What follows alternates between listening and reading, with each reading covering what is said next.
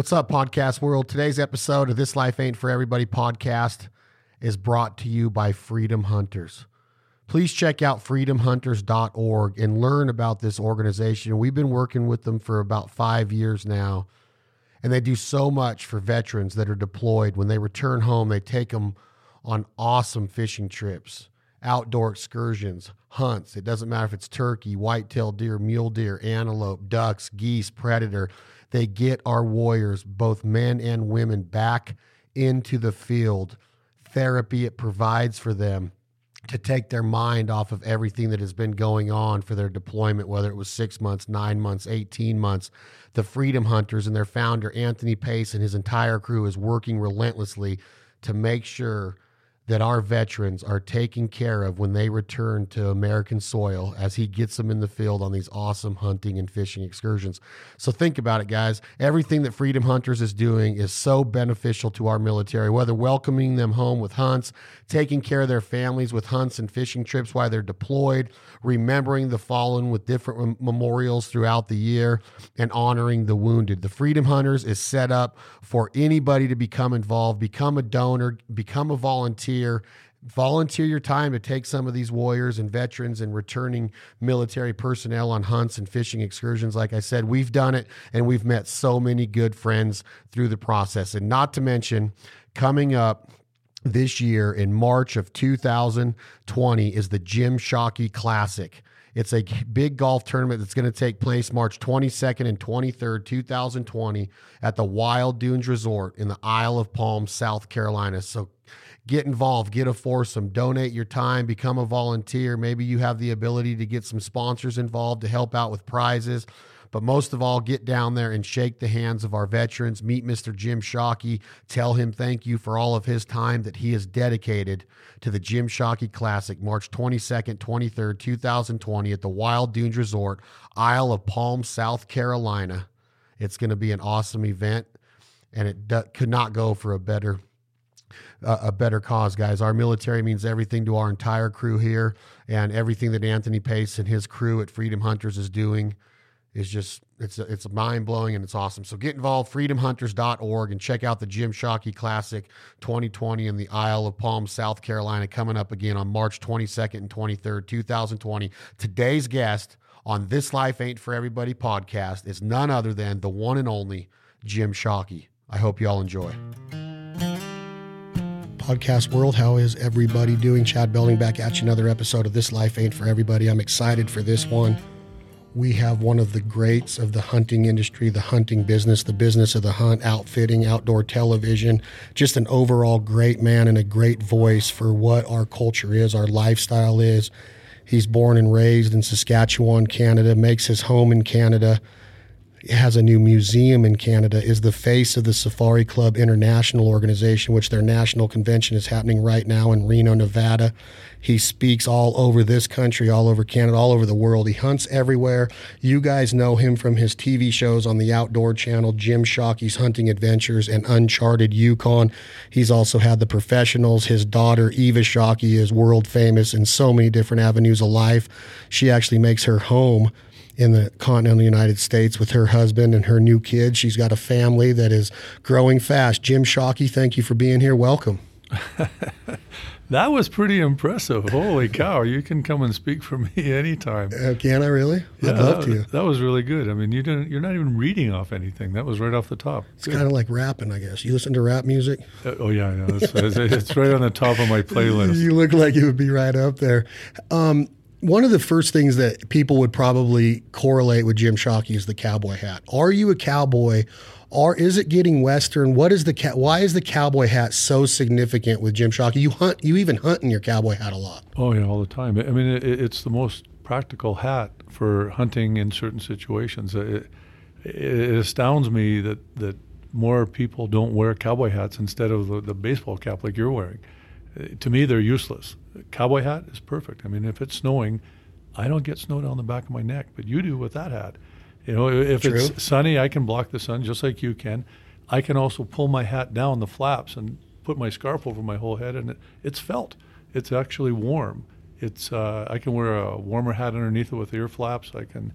You know, like I say, if it's raining, it'll keep the rain out of my off my face. I can see. It's a practical hat to use. Now, when it gets windy, not so much. You know, you have to use a little corny chin strap. Yeah, yeah, exactly. But uh, you know, and then I mean, let's face it, they look cool. They do. Well, I mean, you you have been entitled no you've been titled like the best looking man in the outdoors at times i've heard people say this i don't know if they vote on that but you are kind of a symbol of what a good looking man in canada you have a beautiful family you got you kind of got that uh, you got to keep that that reputation going. Am I onto something here, Jim? You are no, no, you yeah. are looked a little bit as a sex symbol in the it, hunting it, industry. That, see, that's the first time I've ever heard that. no I, way. It is. I've never heard that honestly in my life. Well, that, that's not true. That's not true. I, I, there was a, a lady, a doctor of psychology or psychiatry, something. She did a, a study, and she took leaders of sports like uh, LeBron James, and there was a football quarterback guy. I don't know which guy it was, and and Ovechkin, the hockey player, like the best of the best in each. And then they put me in there, and and her question to the ladies that she that did, and she did like a thousand ladies, who's the sexiest of this bunch? right? and, and it was pretty funny. that her results were, I was like 78% chosen over those guys. And, and I mean, I giggled all the, I, I show my wife over and over that whole week. I was like, I'm the sexiest man in the world. but, but it, what her, her, she was trying to prove that hunters, women perceive hunters in, in a innate sense that they're better providers. So I, I don't believe it had anything to do with the cowboy hat or the looks. It was it was simply because, and she believed that was a premise of her her whole so study. I was on to something then. Well, you were, but but not not certainly not in anything that I would consider. I, I mean, I, I, mean, here I'll take my shirt off, and you'll go, ah. no, you work out. You got. You're always training. I see the videos. You got the Mountain Ops partnership, and you you um, family's very important to you. You've you've driven that message home in a way to where it's very authentic. It's very easy to take in how you perceive your family and how first you put them. And it's hard, in my opinion, and I don't know if I'm onto something or I'm ruffling feathers here, but you have to have a very understanding wife. You have to have a very understanding family to do what you do. You provide. You just said you're a provider. That's what the study was. We are providers. But in your instance, you probably cover more miles as a provider, hunter, conservationist than 90 I'd say probably 90 to 95% of the people that buy hunting licenses around the world. Not many people get to travel the way you do and you've built this lifestyle, you've built this brand, you've built this business and it's very well deserved. Kudos to you, but when it comes to family, you you support your family and you present them in a way to where you guys are so strong bonded. Eva, she's even got a show called My Outdoor Family. Your wife, she's on your social media, she's on your episodes even though she doesn't hunt she has been understanding. Has it been easy? Has it been rocky road to get to the point to where you've kept this family going this strong for this long with the the miles that you've traveled over the last 40 years?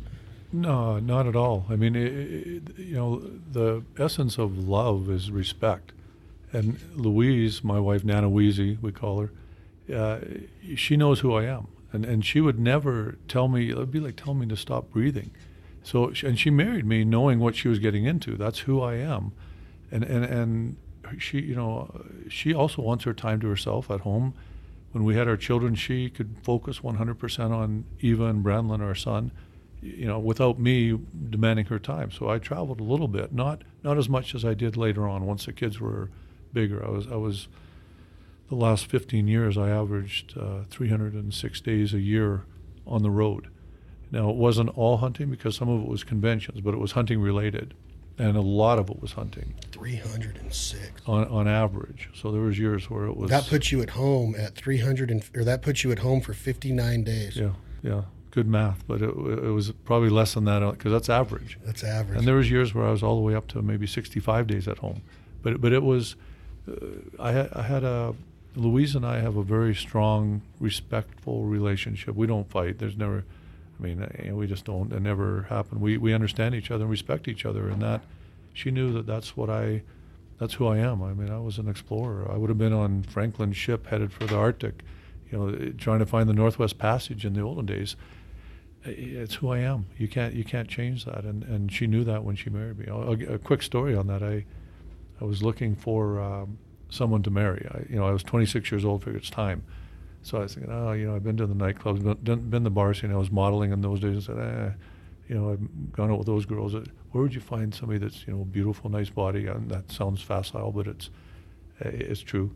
And I, and I, I thought, oh, dance classes. So I looked in the yellow pages in Vancouver at the time, and there, you know, there's the biggest ad in the yellow pages was for this one studio. So I called them and said, "You do dance classes?"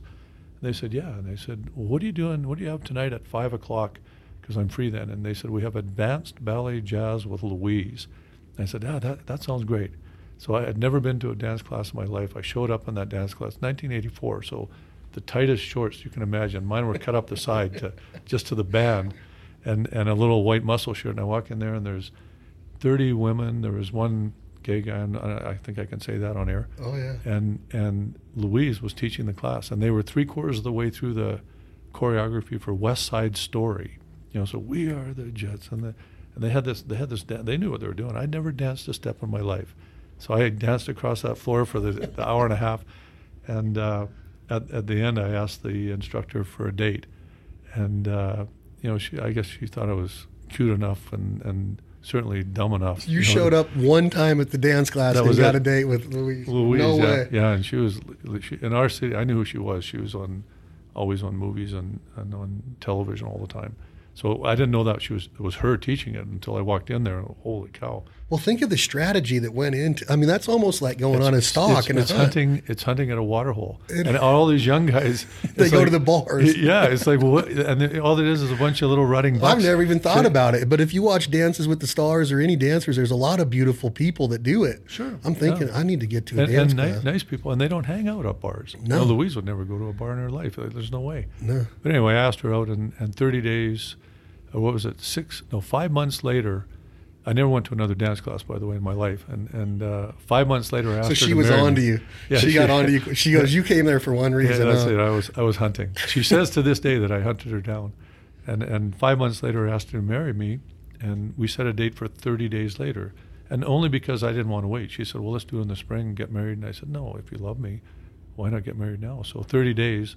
It was November 1st when I asked her. November 30th we got married, but on November 2nd I went hunting out to Saskatchewan, my homegrown province, and came back on the 28th of November. So she knew I was gone for four weeks Well, she set up the entire wedding, and I showed up two days before the wedding, and we went and got married. And So- you've been together how long? 35 years. We just celebrated our 35th wedding anniversary. Wow! Congratulations.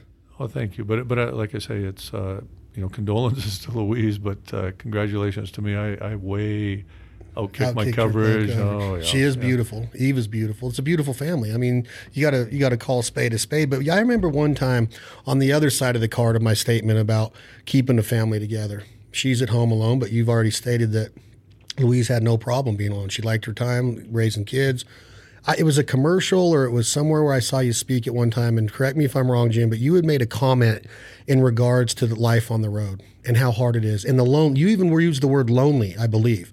I don't know if you recall this at all, but you had said something about how lonely the road can get and how this life's, And I, the way that I took it is that this lifestyle looks awesome on TV, on social media, the speaking engagements, the awards, the the the, the sponsors, and the the dinners, and it's it can be lavishable at times. It can, it really can. But there is a side of hotel rooms alone, wall tents alone, cold nights, flat tires, a lot of different work. You know, there's a lot of things that go into becoming at the to get to the level that you are, and maybe not even to that level. But it, it can be lonely, right? Did you do you remember saying that at one time? I, I, certainly remember feeling it. I, I mean, I've done a lot of interviews over the course of 45 years in this industry. So I, you know, but you tell the truth every single time. And uh, yeah, what you just said is 100% the truth. And, and I've been lonely on the road like you can't imagine. When your children are, are young and you're not there for their, you know, first music recital or, or missing their soccer game, you know, the championship game, you're on the road somewhere in some godforsaken country you know, by yourself, not speaking the language, and and because you have a goal or, or you know you've set a you, you set a standard for yourself to try and reach, and and to do less than that would be being untrue to yourself. I mean, so so you, it's almost like you don't have a choice. You know, Nana Weezy, my wife always says you always have a choice, and you do. You know, if Louise truly said stop hunting, I would stop hunting. If that was that, she'd never do it because she knows what it means to me. But you know, like I said, for me, it was almost no choice. It, it's something I had to do. So yeah, you're lonely, and you're missing those those things. And but uh, you know, to make to call it hard, you know, it's who you are. It's not hard to breathe. You know, sometimes it is if you're climbing a high mountain, but but you're still going to do it. You're going to go right to the you know make the peak. So I, so I don't know. I mean, it's it's not what people think for sure. You you have to have an, an extremely strong spouse to put up with that, and children that that uh, you understand or that, that that that understand what their daddy is a little different. You know, he's not he's not the plumber down the street, and that that's you know it just is what it is. So so I, I've never, you know, that all said though, I I, I called Louise. Thank goodness for sat telephones. I called Louise every single day of, of anywhere I was around the world, which was a good thing and a bad thing because if the sat telephone batteries died, then you've set her up for worry. And, and I never ever wanted her to worry about me being out there, you know, and, and getting eaten by something or, you know, falling off a cliff or. Well, you bring up a good point. How, and I don't want to interrupt you, but I recall episodes and I watch all your stuff, but you've been on some trails, you've been on some roads to where, straight up, how many experiences have you had in the last 45 years where you didn't think you were going to make it out? Has there been any that close, or is there a little dramatized on TV? I remember you're on one trail and it looked like the, the little Jeep or whatever you're in could just go off yeah. this thousand foot embanked cliff or whatever at any given time. But has there really been drama like that where you face government or armies or anything like that to where you might not be able to call home? Yeah, well, it's two different questions. You know, uh, the first question you asked was, "Have I ever felt where I wouldn't be able to return home?" And the second one, I've ever been in situations where I might not be able to return home. They're two different things. I've never, ever felt that I wasn't going to return home. I mean, I would crawl halfway around this world over broken glass naked to get home when it was time to get home. You know, my family's there. So, excuse me, I've never, I've never ever felt that I was out of my, um, I, I was out of my comfort zone many times, or trepidation, but never ever felt that I wasn't going to make it through. I, I, don't know how you'd, if you felt that, then you're already you're not going to make it through. To me, you know, if something's charging you, and you question for a second whether you're going to make the shot, you know, like there's video footage of uh, a cougar last was it uh, two years ago, charging me, coming out of the bush to kill me, and I mean it was so fast. It was so fast. If there was a moment in my mind where I thought, no, I'm not my, my actual feeling was, holy cow, how, how stupid is this cougar? Like me? Like really, you know, there's a logger going to come down this road tomorrow, or a fisherman coming down here, but me with uh, my gun, and I'd seen the cougar, so I'm locked and loaded, not thinking it's going to charge. I thought I was going to get a shot at a, up the slope, 200 yards, you know, slinking away, but you know that was my thought. So it wasn't a question of, am I going to make? No, of course not. It's the cougar is dead. Why? and he wasn't even dead yet. I hadn't shot yet. But it's same with these situations. And um, you know, I mean, I, I was on the uh, smuggling line between uh, Somalia and and uh, Sudan in Ethiopia, and the, the, was it the Mursi tribe? They're the smugglers, and they're all armed with AK-47s. We bumped into a bad bunch of those guys. There's about six of them. The the main guy was a little guy that was just you could tell he's a, a jerk and he, he came up to me with their AK 47s and took my sunglasses off my face. That was the first step. And he put them on his own face and turned to his buddies and, you know, like, look how cool I am. So when he turned around, I yanked his gree bag, you know, his medicine off his neck, broke the, the little, you know, rope, and, and I started tying around my neck and saying, okay, you get the sunglasses, I get this. And, and you know, now I'm armed, and there was two of us. There were six of them with AK-47s.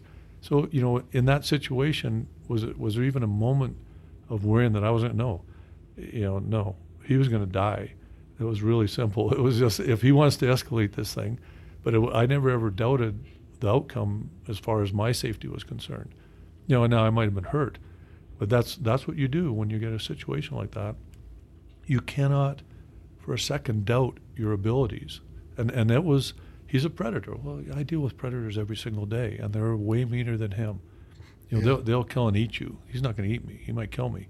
So so when he turned around and I yanked that off, and then it was, then it, you know for about 30 seconds, and I'm you know smiling. I'm not afraid of you at all. You know I've got your bag. That's a good trade. I'm happy. I want this for the museum anyway. and then two two of his buddies you know started laughing, and they were bigger older guys. And he was obviously the nastiest one. And, and and once they started laughing, then the other one started laughing, and I'm still smiling like I'm not afraid. And the guy finally, you know, basically threw my sunglasses at me and wanted his bag back, and then we were buddies. And I have pictures on my screensaver on my computer to, to this day of that group of those guys with that little jerk right beside me. Now, again, was it a situation where I was not going to come out alive? Well, if I was a German tourist, probably. No offense to Germans, but you know, I'm not. I'm I'm not a victim, and I'm certainly not prey. So so it's, I've never, I, I you know I don't I don't feel the fear I've been in situations, and I've got lots of friends are dead because of objective dangers. Airplanes go down, particularly. Bobby Fontana Cape Buffalo came out of, from nowhere that shouldn't have been there. You know, it, it happens. As good as you are, it can happen. A, a, rock falls off a mountain and you get bonked on the head. You can't prevent that, but you can certainly deal with the situations where it's in your control to basically control the outcome. So I've never been a I've never been worried about not making it out alive.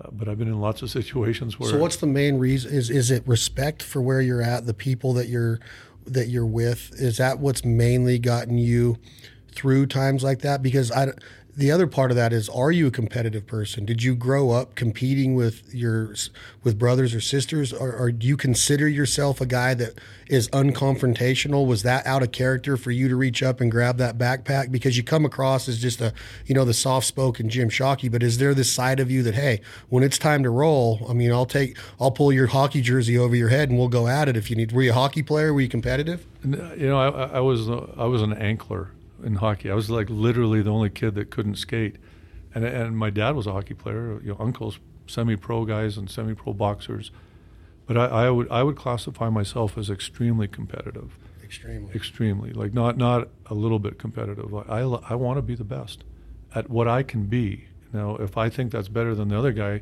well, let's test it. You know, I want to see how good I am compared to that guy? And what makes him better? If he's that much better what makes you know why why why can't i why can't i golf is the one thing i've never been able to actually figure out working on it. But no i'm i'm competitive and uh, i was a competitive swimmer so i'm for canada. Uh, my sister was a medalist in the pan american games. We, we, i went to world championships on the canadian water polo team. I played for six years in uh, berlin in 78 and ecuador and 82 olympics in 80 we boycotted so I mean, I'm, i was a international caliber athlete in two sports, uh, swimming and water polo. Yeah, water polo. Swimming as a junior, you know, but then I went to water polo. Way more fun, cooler guys. Yeah. But no, no offense to the swimmers out there.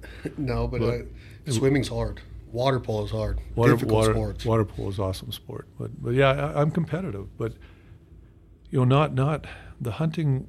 You know, that's the beautiful thing about hunting. You're you're competitive with yourself it's 100% yourself. There's no, you're not going to win anything. It, it's, you know, it's not golf. It's competitive with yourself too, but you're going to win something. So you're kind of competing against other guys, but, but not. Um, but you're so by the book, it seems, and I know that you are because you can't afford not to be. So has that competitive competitiveness and that desire to succeed ever made you even think about?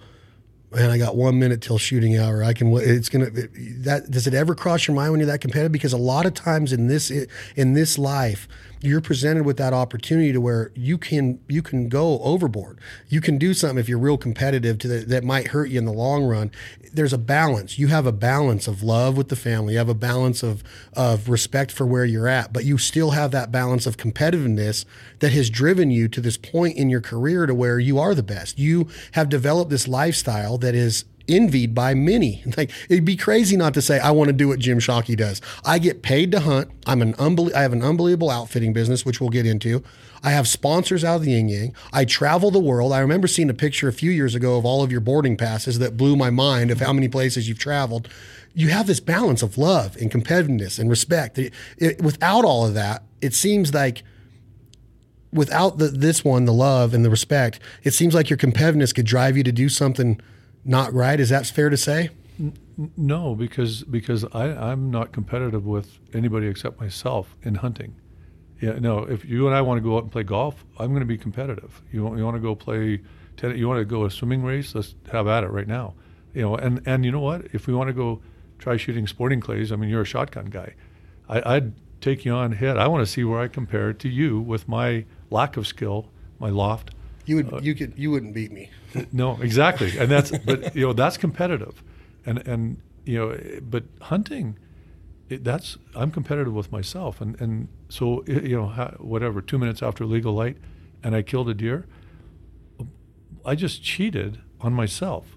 I, I would be I, I literally would would throw up in my mouth. It's not even it wouldn't even cross my mind to do that. In fact, I'd quit five minutes early, just to be absolute sure to That's make awesome. it that much harder for myself, and I would do it you know, I hunt with a muzzleloader all around the world, have done, you know, bow and arrow.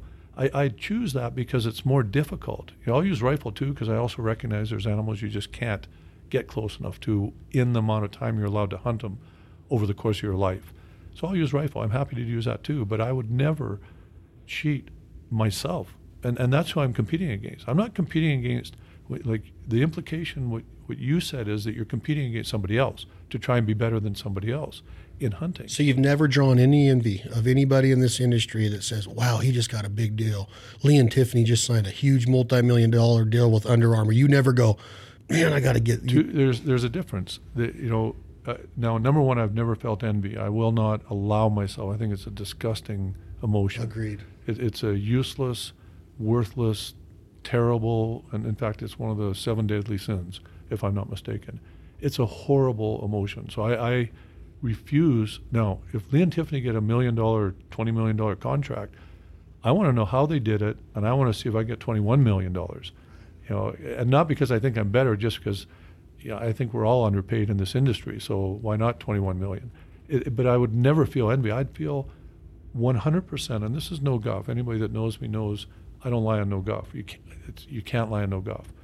And no guff, I would never, ever feel envy for somebody that's had something good in their life. And why would I feel Isn't envy? it crazy when people get that way though, Jim?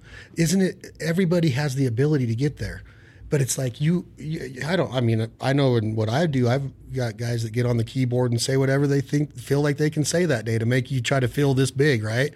And I've always been like, why would you waste your time with the envy or the jealousy in doing that? And you said it, you hit it right on the head, hit the nail right on the head. Is like, you could never get that way because you're out there succeeding too much. You're out there doing your thing and building a family, building a business. You don't have time to get envious what Lee and Tiffany are doing. They're awesome at what they do. They deserve everything good that comes their way. Hundred percent. I mean, they're they're they're great at. They're the best at what they do. And and uh, like I say, you said kudos. Kudos to them. I think it's. I, I'm so proud of them for what they've accomplished, and not only them. The little 12-year-old that came to me on the, the floor today here at the SCI convention and showed me a picture of, of the little deer they got. I'm just as proud for that child for getting that deer as I am for Lee and Tiffany for getting their $20 million contract. Now, that doesn't mean I'm not going to go talk to my business guy and say, what, like, what's that all about? $20 million, really? And we, what do we get? You know, but that's, that's different again because you're talking competitive in business. You know, and, I separate that from my hunting. I, you know, business is business, and I'm competitive, but I'll never compromise my ethics, even in business. I won't do that. I won't use, you know, something I learned about some somebody that, that hurts them, you know, to my advantage in a business. I, I, why? Why? I want to succeed and look myself in the mirror always and be proud of what I see. You know, my self-esteem is is is based on my ability to uphold those those tenets that I was taught when I was young. Honor, you know, like being loyal. These are, you know, respecting your elders, you, loving our country. These are all these things are supporting our president. Supporting our president, yeah, or or unsupporting our prime minister in Canada. unsupporting. I don't know if you saw it recently on social media. Yeah. He's, he's trying to ban. You know, they, they, they, they here's how absurd. I mean, we're getting way off case here, or way off base. We'll get but, back to it. But it, you know, this is the way they work. They banned 32 caliber handguns, and they banned 25 caliber handguns. Now think about that. Why didn't you ban 22 caliber handguns or 38 caliber or, or 40s, 44s, 40 whatever, 50s? Why didn't you ban those handguns? Well, because they figured who had the fewest number, or what was the fewest number of handguns owned by gun owners? Well, it's probably 32s and 25s. So let's hit those first. We're not going to touch 22s because, I mean, I, I had a 22 handgun growing up. I mean, it's all licensed. We were allowed to use them in Canada and own them, but they didn't want to take that on. So they, they chip away at this Chip little away. bit and a little bit. And, and I'm, they justify it by saying that somehow my legally owned guns, and I'm, we are the most vetted population in Canada to get a, a license to own a restricted firearm, which is a handgun. You, you I mean, you got to go through hoops like you can't imagine. You, you- you're, you've got to be Mother Teresa virtually before they'll let you have that license. And now they imply to the public that I'm a criminal, a danger, a threat to society because I own handguns. And so they want to chip away at another, you know, they want to take away a gun that looks like a, a black ops gun. I'm, an air gun, an air gun with a square stock is illegal. This, this is how absurd it is. It's really happening. It's happening. yeah, because they, they want to get rid of the, you know, that's how many people own square stock hand or uh, air guns. Let's get rid of those. And they, so he's he's just on another. Our prime minister. He just got reelected, didn't he? Oh, You couple months I'm, ago? I'm try, I've been trying to find a happy place for the last two months. You And I just- I you just wrecked it. Yeah, you just wrecked it. But uh, yeah, he's he's chipping away at it. So I, I went on social media, and and you know. And you say this is going to be a long one. How do you start them? yeah, this is going to be a long This one. is yeah. gonna be a long yeah, one. be- because when I, I just I get fed up. Like, why are you treating me as, as a threat to society? Go go spend. He, he's going to spend a quarter of a billion dollars to buy back these hand or whatever guns he's banning this time. And, and why not spend that on, on education or in social programs in the inner Mm-hmm. cities where you have the handgun, the gangs? Why don't you use a quarter of a billion dollars and give it to our law enforcement agencies? Do something positive with it instead of implying that I'm the threat to society. We're not. And this, It's crazy. This, yeah, this fellow is.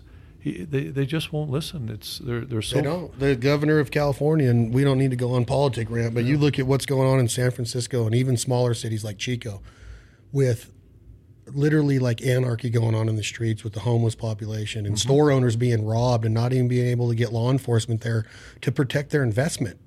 Their entrepreneurial spirit is being degraded and threatened daily. And they want to go after it. Now you have to have a background check to buy 22 ammo or 20 gauge ammo to go on a duck hunt or a dove hunt with your son or daughter or your nephew or niece. And it's like you'll stand in line. I have stories of four and a half hour waits to get two boxes of 30 6 ammo for a deer hunt for that friends have gone through in California in the last six months. But they'll let all this other stuff go on, but treat the hunters and the legal gun owners. And, and I'm just, it, it, it drives me crazy on a daily basis to see it. You know, I've got a song that I wrote. It's "Where's the Common Sense Today," and and my guys won't let me actually release it. You released one though. Yeah, I, I released uh, "Howl with Me." That that actually went to number one on the iTunes Blues charts. It went past the Blues Brothers, Etta James, uh, you know, the Canned Went number one. Went. It was number one, and I and I've got it. I've got the screen grabs to show that that song that I wrote and performed and released went to number So one. So, do you ever get asked to play it live at like a SCI convention or anything? Yeah, I, ever- at Dallas Safari Club, I was on stage with uh, Larry Weishuhn and, and a couple other guys, um, and and there was uh, Dan Dan. Uh, oh boy, his name escapes me. Great songwriter, you know, performed all kinds of songs for the big guys, and uh, so he had his guitar there, and, and then Billy. was it Dean Dillon? No, no, Wasn't he's a Texas guy? I thought yeah, it not might be. Dan, not Dan Reynolds, but anyway, he, it'll come to me probably at three in the morning tonight. I'll call you. But uh, Billy Kinder was the host, and he said, "Hey, Jimmy, you got a song?" And I went, so you, you have the whole audience out there, and I mean, they just handed me the guitar, and you got to you got to play it. I know that name, Dan Reynolds. I think he is a songwriter in Texas. His brother's a scout for the Miami, Miami uh, professional baseball team in Miami, the Marlins, and we've worked with that guy. He does some rodeo songs and written. I wonder if it's Yeah. the same guy. Well, His name. I uh, I don't know. if- Was it Reynolds? His name, first name. He's a super cool guy, and he he wrote that song. You know uh, about if you, you take a knee, my ass. It was performed by a different. oh yeah, uh, take a knee. Uh, who did that? Hank Jr. Uh, No, no, take a knee. no, it was a different guy. Justin Another- Moore. There, I remember that song. Take a Yeah, knee. yeah. Well, that, he wrote that song, so he actually performed that at that. Uh, but anyway, my, my song uh, "Where's the Common Sense Today." Uh, I should I, I should. I want to. Uh, well, maybe we could get a copy of, or well, Howl with me. Maybe we can play on this. Howl with me, you can play anytime. But actually, a lot of guys use it on their podcast. I want to use it on podcast and maybe a TV show. I love it. I I went. I send it out to everybody. I I when I see something that's going to be positive for what we do, I think it's yeah. awesome that people are like, "What's Shockey doing singing?" I'm like, because he can, and he is, and he's got a freaking good idea, and he's supporting our lifestyle with this. Sure. And it's like, why wouldn't you support it? It's Nugent. I remember, didn't Nugent get on and say something with you on, on the song or something? Not on the song, but I haven't. I, I mean, I Ted, know Ted real well. I haven't heard him say. Is he a good voice for our industry and our lifestyle? Ted, Ted's a, a brilliant guy. I mean, I, I Uh, his IQ has to be through the ceiling. I've seen him debate on television that you know I know I would have melted down and you know cried like a, a little school kid because I wouldn't have been able to deal with it the way he dealt with it. it I would have been trapped, and and he just that he's so sharp and so smart in those types of debates. Now, Ted's also very outspoken on on you know the way he says things. So for you know he's he's like I say the best of the best, but he's also you know some people you know uh, how would I say I don't want to say they get offended by it, but they're a little bit frightened of him because of, of how outspoken and and how sort of rabidly outspoken he is. He's a smart guy and he's a hunter and he's reached out to more people about hunting than any single other person into the non-hunting world. His message is, is um, you know, it's pro hunting and and so I'll take that any day. So is is he a good voice? Sure, he is. He's reached out to how many people? There, there's no nobody else has done that. Nobody else has the reach that Ted does to the non-hunting public. So, with the way that he can be brash or outspoken, as you said, outspoken, could that put a glimmer or anything or a bruise on the lifestyle if somebody's like, well, listen to how like how this guy talks about it or how he talks about the bloodshed. And, and even though we get it and he and he's a provider and he eats everything he harvests or he provides it to you know the homeless or hungry is is there an is there a chance that hey somebody could hear that and be like whoa man you know that's too much. We're gonna we're gonna push people away. You know you know you, here, here's the thing. You you go out there right now and try and be liked by everybody. Let me how point. it goes let, good, me, let me, let me go. it's impossible. So he, you know, he's polarizing. The people that hate him are going to hate him, and, and, you know, he could actually come out and say, "Praise the Lord," and they'll hate him. Like it, it doesn't matter who you are. You're not going to get 100% of the people to like you, uh, you know, and and get over it. The, the, you know, get past it. Yeah, just move on because he, he sure he, he's polarizing. He he says things that mm, you know if if he drops an f bomb in in polite society, then or polite company, then you know that's there, there's ladies might might be offended by that, and they might be pro hunting and they're offended. So, but but on the other hand, he reaches out to a world that we can't reach any other way. The non-hunting public. On, I mean, he's a rock star way before he was known in the hunting world, even yeah, though he's and, hunted forever. And he's not afraid of, of standing up for us hunters. And you got to love that. Yeah, he's how many others? I, I, you know right now I could name ten movie stars that are hunters that won't talk about it at all. Ever and and sports stars. How many you want to know? Country music guys that do that. I know they hunt. They won't even put it come close to putting a picture on with camo most of the time. No, no. And, and, you know, Ted Nugent's out there taking the heat on, on mainstream television, telling the the pro hunting message. Now, you know, would I like him to? You know, I, have I've told Ted. I said, Ted, Ted, you know, like just, but let's face it, he made it to where he is by being Ted, and I'm wrong. Polarizing is a good word, but it's it acts it it it brings a lot of positive and optimism to our lifestyle and on the other end of the teeter totter of like this message is out there. This is he's getting it out to all those people that would never get it because they might not watch the outdoor channel, they might not listen to a hunting podcast, they might never go into a Cabela's or a Bass Pro or anything, right? They're getting it in on Ted Nugent at his concert. He shoots a bow on stage at a white buffalo and he talks about hunting and eating backstraps and what it means to live off the land. I mean, he's given that to a lot of people to where in a way hippies and I and I and I love everybody the same. I'm not saying there's anything wrong, but this whole organic lifestyle and eating off, living off the land, hunters have been doing it forever. And now Ted's out there stressing it to a bunch of these, you know, guys that are got you know, Megadeth t-shirts on and they probably have never been in the woods and they're hearing it like, whoa, he's living off the land. He's eating, he's eating, you know, wild game that hasn't been injected with all these enzymes. And you know what I'm saying? It's like he's talking the good talk for us, fighting the good fight. Sure, yes. Uh, you know, Cam Hanes is another one. Steve Rinella, Awesome and they reach guys. out into a non-hunting public that because of Joe Rogan. Joe Rogan's another one that is a fantastic voice for us. You know, he- Awesome. and he's you know, he- How does he get away with it though, Jim? How does he be the face of the UFC, be on TV, have the number one podcast in the world argument? I mean, arguably with Adam, Adam Carolla.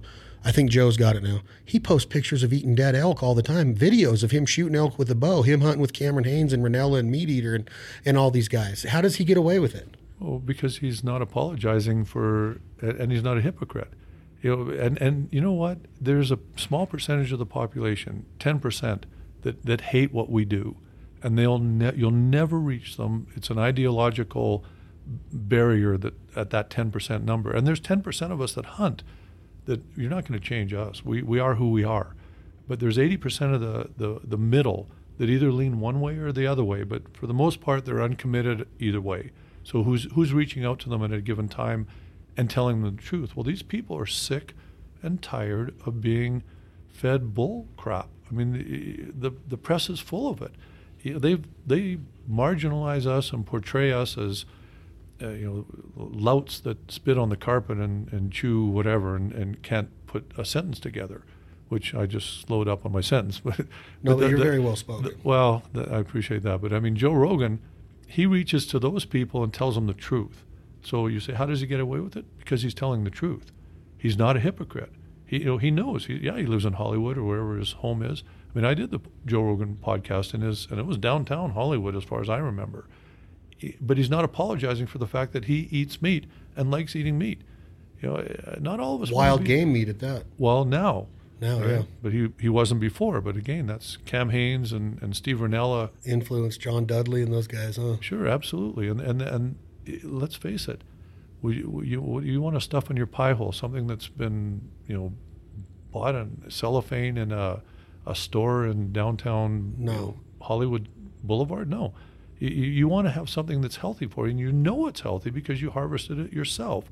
You you hopefully you even you know butchered it up yourself and and you know took care of it yourself, cooked it yourself. It's he's just telling the truth and that's how he gets away with it and if these people that are so afraid of losing their jobs would just come out. And i hate to say it out of the closet because but it's kind of the way it is. Yeah, like you're you, you want to do this, you want to go hunting, you want to shoot a gun, you want to eat wild game. Come out, come out of that closet and just be, do it. be tell, who you are. Be tell, who you are. tell the truth. And and Yeah. when you tell the truth you, you'll you'll realize that well they, there's 10% yeah they hate you for doing that. You know their cognitive dissonance is their problem not your problem. And and they're, you're not going to lose your career because you came out and told people yeah you know what I eat meat and I, I'm not apologizing for eating meat I kind of like a, a burger but I'd like it to be natural, 100% natural, and uh, from an animal that lived a life. And I don't want to throw our ranching friends under the bus because, you know, they're they're the salt. They are they are us. yes. And, and you know, so I don't want to say that you know that that animal's been injected or whatever, and our our, our mountain sheep hasn't been you know got something in it that's chemical. But the fact is that they don't. You know, my moose up in the Yukon, they've never seen a chemical. They don't know anything about it. They've never seen an antibiotic or a growth hormone, and you know that's what we live on. So uh, if these people just come out and admit that that's how they want to live, they'll realize that that 80% that's in the middle, they'll actually support them. And Joe Rogan's finding that out. He's proved it. You know, the rest they're just too afraid. They're just, they're not. I guess they're they're they're too afraid of being uh, called out in, in public. They don't have the, the self esteem, the confidence, the the ego that just says, "Hey, you know, I am who I am, and and I don't need to apologize for that, and this is who I am. Take me or leave me." But if the, you know if they're worried about paying their mortgage in you know Hollywood Hills, I guess maybe it's not that easy to do. I don't know. I, to me, it seems like you're living. Do you ever catch yourself walking the line at all, or are you always hundred percent? This is who Jim Shockey is. Do you ever look in the mirror after a speech or after an engagement of something that you did that day and say, look in the mirror and say, "Man, I could have went a different route. I wish I would have been a little bit more like when you support Trump Jr., you support Donald Trump, and when you say the things you do about American politics and supporting our leaders and stuff, do you ever wish that you took it a little bit further? Or is it always, do you always push it as far as Jim Shockey's going to push it without, is there an envelope that you might open a little too far with what you do in the business world? Well, a couple different questions. I mean, have I ever? I'm sorry, I keep doing that. I'm, okay. it's like, Yeah, I'm, I'm trying to get an answer of like, Yeah, do you ever regret not saying what you think you should have said? Is pretty much the Sure. I, on a speech, there's lots of times when I when I'd love to have made a funnier joke or my timing was a little bit off. So yeah, there's times when I go, ah, I had him right there and I I didn't. You know, I should have done this. It's you know, being an orator, you you can't not question yourself. Do I ever cross the line of who I am? No. And and I have respect. You know, you say I support, you know, Donald Trump Jr. I consider him a friend. And I'll support him. I don't care what anybody says. You know, obviously that family has been under attack for the last five years. in It- Canada they took Trump's cameo in Home Alone 2. I saw that. They they took it out of the TV show during Christmas. Yeah, I saw that. And, I- I, I mean, how do they justify that? I don't mean, it's, know. It's where, where is the freedom of the press that we fought so hard for? It's uh, eh, but but I, I will not. You know, I'm Canadian. I'm a Canadian citizen now. You know, our, our grandchildren are all dual citizens, American, Canadian. My sister's American. My both my grandfathers are American. But still, I have to be very cognizant that I'm not. You know, politics. I have to be careful of in the states because you know, I can't vote, and and I shouldn't. You know, what should I? It, it, that one, I know. You can't I get re- on a soapbox, is what no, you're trying I, to say. I, and I respect. I respect the people in the states to make the right decisions, but I will stay. I will hundred times out of hundred stand up and say I am friends with Donald Trump Jr. and I have great respect for him, for what he puts up with, how he thinks. His, Say that what you just said though at the beginning of that that you trust or you respect the, the American people are going to make the right decision. yeah, That- I That's mean, so well said though because if you think about what goes on in our society with people that are born and raised here and you get a little bit of quote unquote celebrity. You have actors and actresses and all these people that'll get up and speak against our leadership because they can, because I guess they can legally vote here and they're trying to sway people to do it. But really, you're up on stage to make me laugh. You're a comedian. I don't think that it's in your place to say that. And you're kind of saying that, that you have the ability to reach a lot of people. You're friends with Donald Trump Jr. I don't know if you've met his dad, our president, or not, but you have the ability to go out there and get on a soapbox, Jim Shockey, and say, hey, we need to be doing this to support American politics and gun rights and the Second Amendment and everything. And you choose not to. Well, you know, I make it very clear where I stand on those issues, and I make it very clear that I'm friends with the son of the president right now. And if people can't read between the lines on that, then you know, I, I- but I can't actually cross that line, Right. and, and and because it's not my right, it's not my But right. But that's nice to hear that you respect that right, though, because you could, figurative or theoretically, you could. And Yeah. you could say whatever you wanted in the position that you're in because you have a lot of ears that listen to you. Yeah, the, you know, I, I'm a firm believer in abuse of power, and and that voice is, you know, I have a powerful voice. I, you know, I reach a million people on social media, whatever the numbers are. But to abuse that, i- i- you know, you can't. My responsibility is to use that and wield that power very, very carefully. Now, you know, if you want to talk about what I have to say in politics in Canada, then you know, follow me on social media because I am very outspoken about what I believe in and what's But right. you, is it safe to say that you have a very a lot larger audience in the continent of the United States than you do in Canada with the reach that hunting has down here? oh yeah, yeah. There's no question, and it's probably a direct, directly proportional relation to the number of people in each country. 35 million in Canada, 350 million in the states. Mm-hmm. It, it, I probably have one tenth of the followers in Canada, so one tenth of the voice. However, you know, it's it's comparative. The the power of that voice is comparative because there's less people. So so, but no question, the United States is is uh, I have I I don't want to call it a fan base, but I have a lot of friends in the states that that have you know supported me for four decades now in this industry. I'm going off off kilter a little bit here of what we're talking about, but was your dad the man that he was portrayed to be on Jim Shockey's hunting adventures with your uncle and the friends that you guys surrounded yourself with? And I know he passed away a couple years ago. Were you guys as close as TV made it look like you were? you always have your mom involved. I I'm I don't get envious, but I lost my dad when he was 54 years old. You got to hunt with your father into his 80s or early 90s, if I'm not mistaken. That is unbelievable. Was the relationship sit down and have coffee on the family farm and talk like we're talking right now, open and candidly and all that? And was his was what we saw on TV that man? And that is that how your guys' relationship was? Because I thought it was awesome. Yeah, you know, my dad, I, I, he was my hero growing up. He was my hero, and he was my hero right to the very end. Were we gifted with a different skill set? Yes. You know, I mean, I grew up in a trailer park. Uh, my, we had no money. My dad was road construction, and, and our conversations around the dinner table, from when I was old enough to remember conversations around the dinner table, were all about whether my dad would get laid off and whether we, he'd have the money or would we have to you know move back to the trailer once we bought a house when I was six years old? You know, that was a tough one for me, and and I and I I knew at that point already that I was just a little different than my dad. You know, my business acumen was a little different. My skill set was a little different. My uh, you know desires and and we were different. I mean, I in our family they they were very socialist. You know, they my great grandfather was a founding member of the Socialist Party, which is our NDP nowadays up in Canada. Um, you know, people will be you know screaming right now saying they're not socialists. Yeah, they're socialist, and and they always were. The um, but I wasn't. I, I couldn't see that when I was a very young age. I was conservative. You know, I, I was, and, and that went against the entire Shockey family. I still get letters to this day from one of my uncles.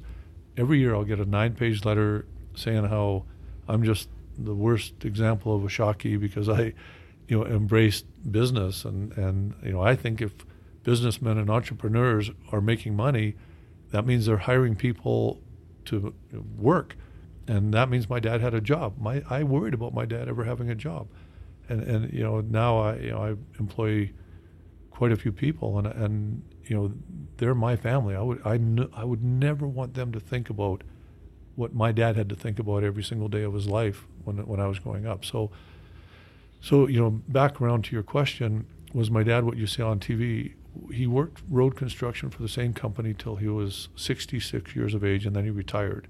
Everybody said that he would die soon because that was all he ever did in his life. He never, you know, he hunted, but it was strictly for meat. If they could hunt for one morning of opening day of deer season and get a deer and be back at work at noon, that was a great hunt. You know, for me, it seemed like, no, why not hunt for the whole season? And the great hunt would be when you're done on the last day of the season instead of the first. You missed all the hunting part. And moose, if they didn't get a moose, we didn't eat meat all winter. Literally, you know, it was macaroni for me. I didn't know you could buy a cow until I was in high school, and I, you know, wow. friends would have that. It was so so. You know, his hunting was different than mine, and at 66, when he retired, that same day I phoned him and said, "Dad, come out and work for my outfitting company, and and you know you can cook, you can do whatever you want. He was heavy duty mechanic in the later parts of his years, and I said you can fix my trucks, and you know we'll we'll we'll uh, I'll take care of you. You know you have a job.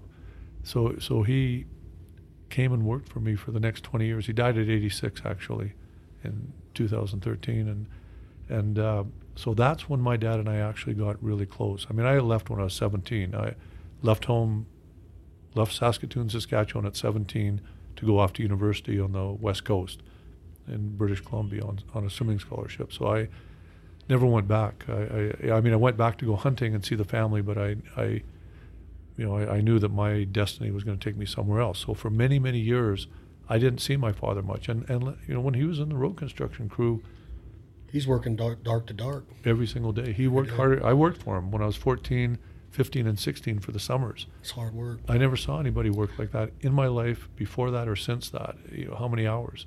He'd drive home Saturday evening from wherever in the road construction out some part of Saskatchewan. So is that why he's your hero? The work ethic, the way he treated your mom, the way he provided for the family. Why is he your hero? It can't just be because he's your dad. Because no, no, some people. No, he is because he not not because he was my dad, but because he was my father. You know, he was. I wanted to be like him. That's uh, awesome. You know, and he had tremendous respect from all the men on the crew. There was nobody more honest, nobody, no straighter shooter in this world. you know, he never. I never saw him spend five cents on himself other than airplane magazines because he wanted to be an air a pilot. You know, that was uh, Saturday, Sunday mornings was the only time he had off, and we'd go to the airport and watch the airplanes take off and land and listen on the little radio that as they were doing their approaches and. Uh, and he, that was the only thing he spent money on. He, everything was for the family. He Oh, sacrificed everything, and I, you know, later on, I, I was able to take him to Africa and, and to New How, fulfi- how So fulfilling is that, though, for the 66 to 86, what you were able to give back to your hero and your father? Like, Yeah. there's not a more fulfilling prophecy that can be handed to a, a man or a woman to give back to a father like that or a mother. Like to me, that's that's everything that your career is embodied around is what you were able to do. That's why I wanted to bring him up because I could tell how important he was to you just through TV, which you never know how to take TV. Some of it's reality, some of it might be drama, whatever. But that's so that's got to be the most rewarding thing that you've done in your career. I, I mean, I might be speaking out of turn there, but it's got to be up there. Oh, absolutely. The, the, you know, the, I was able to give him a life that you know he couldn't give himself, and he grew up in the dirty 30s. You know, barefooted. You know, eating dandelions for for their vegetables when you know when the garden would be droughted out. I mean, he, so so for me to be able to, to take him and fulfill his dreams he, that that he didn't even actually have. I mean, because it was just so far beyond any hope Yeah, that's you know, so it was when he passed away. I can honestly say I didn't have one regret about man. not giving, you know, spending the time with him, giving to him.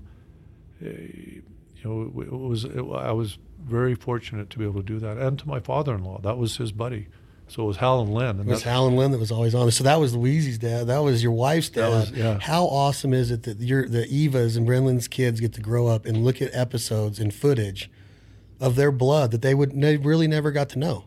I, I How awesome is that? Yeah, I've always looked at that, and I've always thought about that on the video from the beginning when we started recording all this. That um, you, you can't really die when you're when you're preserved on on those video. My father and father-in-law, I just did their you know a, a best of at a at a banquet a couple of nights ago down in Vegas. That's my father and father. They're still alive. Their message of what hunting's Still truly alive. about, having fun, is still being told by them. And you know now when the, when these their great grandchildren are old enough to know, oh, that's who they are. They'll know who they are because that's who they were at that point. And you know there's we have we have many episodes where we go right back and look in the old archival photographs of them. So they, it, it's like a It's like having that DNA website, but all like in, embodied into what you can just give them. Like, hey, watch this. This is- Here's this- who your grandpa was. Here's Yeah. who your great grandpa was. Well, you know what? When you give it, it's not only who your great grandpa was; it's who you are. It's who you are. It's where you came from. yeah. How And- cool and is that? I- I like will- that's got to be the out of all the awards, out of all the sponsorship agreements you've signed, out of all the trip the planes you've boarded to go to the most fascinating destinations in the world. To me, that's like the ultimate what you just explained to be able to give back. That my dad passed away, and right when he was a retired plumber, we were on the same thing, laid off.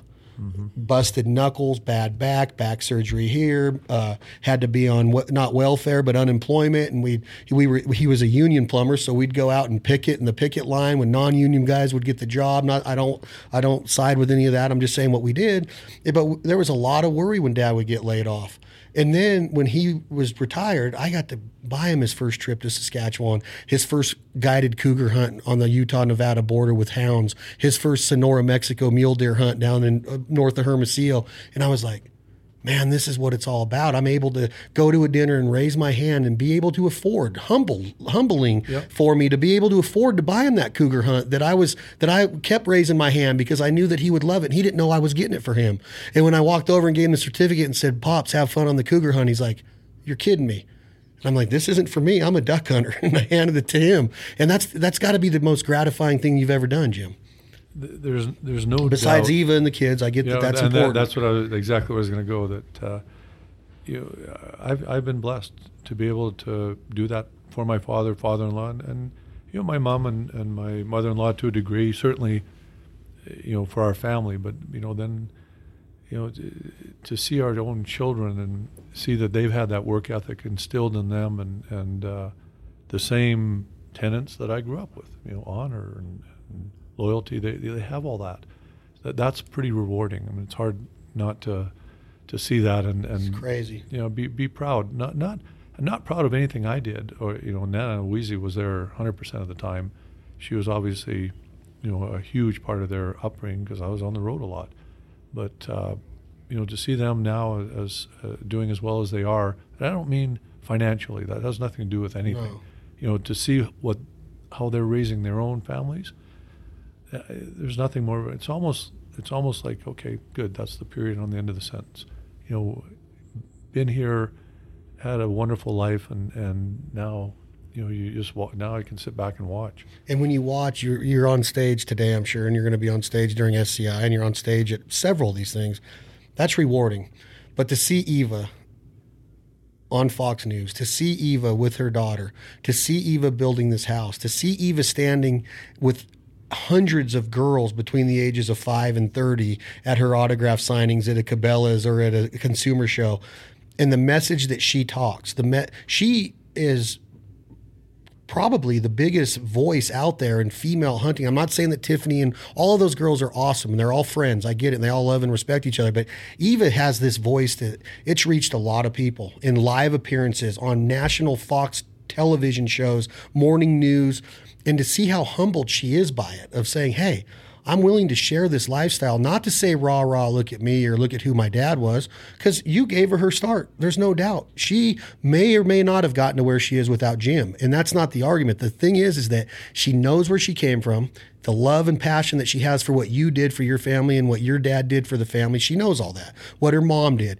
how close you were able to bring the mother in law and the mom because everybody was able to be together because of your success. That's a big, big deal, in my opinion. All of that goes into this thread and this, this embodiment of work that Eva is putting together now and your son, Branlin, to where you got to look at it and go, man, being on stage is cool, but look at this. Look at what my kids are doing. Look at what's going on because I was able to say, you know what? I'm not going to go work on those road crews. Nothing that, not that there's anything wrong. I do have an entrepreneurial spirit. I am competitive. I'm going to build a brand and Jim Shockey is a brand that has, oh, whether you want to admit it or not, Jim, it's opened all those doors that you just talked about for the last 30 minutes of being able to talk to Ted Nugent, maybe settle down a little bit or keep going, Ted. Talk to Donald Trump Jr., see Eva doing what she's doing, seeing your dad on national TV for generations and years to come. It's awesome that you stepped out and did that. And now you get to sit back. And how old are you? In your mid 50s? I, I wish. Uh, believe me, I'm a long way from seeing the bright side of 60. And, and really, you're over 60. Oh yeah. I had no idea. So you're in your 60s, to where most men are looking to retire at 62. You're looking at this whole body of work, and now Eva is doing it, building this body of work. I don't think like what you've done for the dad, what you've done to give Eva her start I don't know if there's a better body of work in the outdoor industry. That I know there's Fred Bear, and I know there's lots of great trailblazers in what we've done. But if you sit back and look at what you've done and what it's going to continue to do, I don't know if you could write a better script. And I'm not kissing your ass because I don't need to. You, I'm not going to ever kill as many animals as you did. I'm never going to visit. I'm probably never going to raise as much money as you have in the conservation efforts that you've done successfully. I'm just saying, like, I don't know if you could write a better script in a life of – born in Canada, living in a trailer park, and now look what you've done. It's badass. Well, well thank you. That's a huge, huge compliment. But I, and I'm not trying to be, you know, false humility. I, I wanted to see how good I could be as myself, and and so I, I've never really looked at any of those and said, you know, pat myself on my back. The awards, I, I actually, you know, I, and I, I'm honored, but that's never been something that I've tried to strive to achieve. It's not you end up there. I, what I what what I tell people is if you drive for 40 years in the same direction and don't take side roads and don't stop, you're, you're going to end up somewhere. And this is where I've ended up. I've, I've just kept living my life like I live it, and I've had the, the you know, my wife Louise. I mean, I was head over heels in love with her that first dance class, and I'm more head and heels over in, in love with her now. I mean, uh, absolute respect for her, and and uh, I couldn't do what I do without her. And and by the same token, the the you know Branlin and Eva coming into this industry, I wouldn't be where I am without them. What they contributed, you know, from my father, you know, teaching me the things that I needed to learn on, in terms of honor and respect and whatnot. That you know him, my mother. who is still alive up in Saskatoon. Actually, she's 88 years old now, and you know, so so I you know I, I don't look at it like this. But do you I think did. it's the trait that you're explaining right now that has gotten you to where you've gotten? You're literally saying that I just told you that you've built an unbelievable brand and it's your name. And you correct me by saying that even Branlin and Wheezy and, and your and everybody that's in that foundation in the Shockey family has gotten you to where you're at. And you got you I, I'm corrected be I stand corrected because I'm like, man, he's literally sitting here saying that I maybe you didn't get Eva involved in the industry. The passion that you showed in it, she might have gotten a little bit of a head start. But you're saying Wheezy was just as important of getting them where they're at as you are. Oh, 100%. And I, and I didn't even get into the, like right now on the floor of this convention, my team that's out there, I, would die for any one of them. Th- these are, uh, you know, Wojo. You think I'd, I probably wouldn't be alive today if it wasn't for Wojo. I'd love to meet him. He's he's the man. Wojo is he is awesome. He, you know, he'll he'll cry when something hurts him, and and I couldn't even imagine Wojo getting angry. But you know, I know he's fearless. He's the one guy I can say, Wojo, I need this done. You know, and now Ryan Leef, you know, who Ryan Leef, he's on the floor too. He, he's an MMA fighter with a what was it three and two record, 46 years old, and he's going to fight again. He's going down to Vegas right now to train to fight again, and he, he's my sort of head guide. We call him the Terminator up in the Yukon and Spring Bears on Vancouver Island. He was an, a member of Parliament. He he stopped guiding for me to run for for our federal government and won. He was the Yukon rep, like our member of Parliament, which is an MP. I don't know what you, your equivalent down here would be, but big. And and you know that he lost the next election, unfortunately, but good for me because he came back into the fold. And you know Ryan's down there, Davy Lawless is down there, Kathy Wojo's wife, and Taylor Anderson Davies is down there. You know, a young man, 23 years old now, and and that's the next generation. So you got Ryan and Dave, and then you know Wojo and I are sitting up high at the the higher end of you know the the twilight, and then you've got Taylor Anderson Davies. There's nobody harder working than the. I'm where I am because of people like that, and I can go back over the last 40 years and and keep naming them. You know, Freddie Lackey, does it Mike ever Schroeder. does it ever irritate you or piss Jim Shockey off if somebody flies the coop and goes out and uses you as a stepping stone because you've given a lot of people their start in this business, or do you look at it as like go kick some butt? just the opposite. They're still on our team. You know, Dave Fife's out there. He's one of the greatest outfitters. Darren DeLuca, Sean Lingle. These are all outfitters. They're uh, and they were all guides for me at one time. Wasn't Cody as well, or he was part of your team in some Cody, capacity? Cody, Cody was my first cameraman. And now he's killing some of the biggest animals on. He's he's a, he, He's an he animal, always he? was a great hunter, and he's even better now. Cody, and he's uh, I think one of the top three greatest talents we have in our outdoor industry in front of the camera. He's Cody's great. a funny, funny guy. He's great. Yeah. we you know we were talking about TV shows. I've got a new one coming out here in uh, January. So our hunting adventures is over after 17 years, and, and our Uncharted Yukon is over. Um, and and I've got a new one called Shock Therapy. That's cool. And, and so Cody, it's a very similar thing to what you're doing right now, only it's television format. And uh, Cody, I had Cody on as, as one of my first, you know, for the pilot. It was awesome. It was awesome to get back. And you know, back to your question, do, I wish nothing but the best, you know, for for. Have for- you always felt? like- Have you always thought this maturely, Jim? Is there ever a point in your life when you were in your twenties, thirties, forties, where the competitiveness would take over, and you didn't think this level-headed and this clear, clear-minded? Because right now you're saying like, hey, this. You're saying like what a person should be. Have you always been that person? Was there ever a time to where you hiccuped and got off that path of the morals and and thinking this clearly? No, only the only time that I, I, I, you know, I felt disappointment a couple of times when, you know, that's happened and they didn't do it the right way. You know, that there's there's a right way and a wrong way to do things, and there's an honorable way, and that, and I always taught them and tried to set an example to do it honorably. If you, absolutely, I want everybody to succeed in their life and do the greatest, to be who they can be, and and you know they call it going to to guide university. You know, they, if I'm with them for a long time, they're they're going to know how to do it. So why would I keep them longer than that? Now, Wojo and I are you know we're like this. Ryan and Davey Lawless and you know Taylor Anderson Davies, but he may not. Maybe he'll go fly the coop and, and buy his own outfitting territory with a client that you know finances him. I don't know, but if he does, fantastic. You know, I'll, I'll be. I'll, I'll, just have to start training somebody else, maybe his brother Christian. So, so it, you know, have I always thought like that? The, the only time, like I say, if they didn't do it the right way, the way that I would expect and the way that I would have taught, and, and they know what, what I stand for and what we believe in as, eh, you know, as one big extended family. So, but that's not a that that's not a, a in any way feeling anger about them. It's just like, oh, you know, I, you know, you, you knew better. You, you, know, you knew better, and, and you didn't do it right. And and that's you know, there's a couple times, but they, they know that, and, and it's they've all come back to me if they did do that, anyone that ever did that and said, okay, I know I was wrong, and and you know they get it after their because I would never do anything to negatively affect you know their success, their hope of success. That's awesome. I, I would help them every which way I could. Is so I, I, don't know. Have I always felt like that? I'm I'm competitive, but not possessive. I, I don't. Again, that's an ugly, an ugly emotion. You know, I mean. But has it been? Have you got these feelings and these thoughts through maturity, or have you always been this level-headed? Because it seems to me like your career's a long one. You've been doing this a long time. You've had a lot of success. Has it always been that easy to just yeah, just go. Good luck. Go kick some butt. Do this. I'm not, or eh, because right now you're very clear minded about it. But I could see like you bring somebody up in the ranks, and now all of a sudden they have the area next to you, and they're going after the bookings that you used to get with them. That happens in outfitting.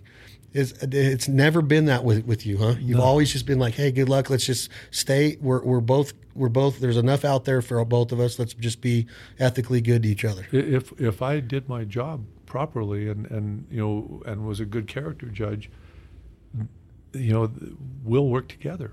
I mean, I want Vancouver Island to be the greatest bear destination in the planet for black bears or island bears and, and or coastal bears and and we all work towards that same goal. So the the more successful they are, the more successful I'm going to be too. It's, it's just it's, there's no and it won't get outlawed. No, not I don't think black bears will, but that, that doesn't mean that there's certainly not a you know an effort out there. when I bought my territory, there was a company called Bear Watch. They were they were financed. Well, they were they were the militant arm of uh, an animal rights group, which I won't get into. That that was really uh, under the umbrella of the biggest one down here in the states, and you all know who they are. I I don't want to mention names because I'll probably get sued by these people, but but but uh, does it start with a P? I, I am not going to say, but uh, but but I, I, it probably does actually. But but anyway, they, they when I bought my territory, they were after the black bears in the worst way, and and they were sending bombs around. You know, I got a poison razor blade in the mail. They were they, they they were bad actors, and they were financed by a very wealthy lady down here in the states that was associated with. She was in the family of the of, of a very big department store, and and so they had they had unlimited funds, and they were bad bad actors, and uh, anyway, long story short, we that's what it was like when I bought my territory, and and bears were not you know, they weren't on the top of the heap. Vancouver Island now, with the help of you know what I did certainly, but also with all the guys, and all of us are you know Eric Mickelson, all of them. We're all good friends, and and uh, Dave Fife's sons are involved in his opening territory now. I think they're is it spot over. and stock bear hunting on Vancouver yeah, Island? Yeah, just spot. You're not allowed to bait. Okay, so that was my question that I was going to ask in the first five minutes of this you watch videos on it, and I've been around it. I've seen it in Saskatchewan and other places. Are you are you of the mindset like sometimes I've made a remark of like you shouldn't shoot ducks while they're sitting on the water. You should not pass shoot a goose at 70 yards just because you think you're a good marksman. Become a more proficient hunter and call him better, decoy him better, get him in a more harvestable range, ethical shot, you know, to where he's dead, not chance of crippling him or winging him and he goes off and becomes fox food is that okay to sit over a pile of cereal in a 50 gallon drum and let a bear come in? And could you kill a bear in that country without doing it that way and spot and stalk because of the bush and how thick it is? I'm just playing the devil's advocate here, Jim. Uh, do you ever look at a certain way of hunting and be like, "Man, we don't. That's a bad. That's a. That's not good for the sport to watch that going on." Or is it okay to bait bear and shoot them with a bow from a tree stand or a ground blind over cereal or whatever they're eating? First of all, I, I would, I'm never going to denigrate something that hunters do that's legal. So if baiting is legal, then I'll never say anything bad about it or the hunters. And I, I mean, and I, and I would put it th- this way, you know, to you. imagine that you sit in an office and you have a job that doesn't let you, you know, go out, or you maybe have a physical disability that doesn't allow you to to keep in good shape, or maybe you just don't have a, the propensity to, to to keep yourself in good shape, whatever reason. You get one week to go hunting, and the surest way is to come to Saskatchewan and sit over a barrel with donuts in it, or whatever, you know, beaver casters, whatever they're using for bait.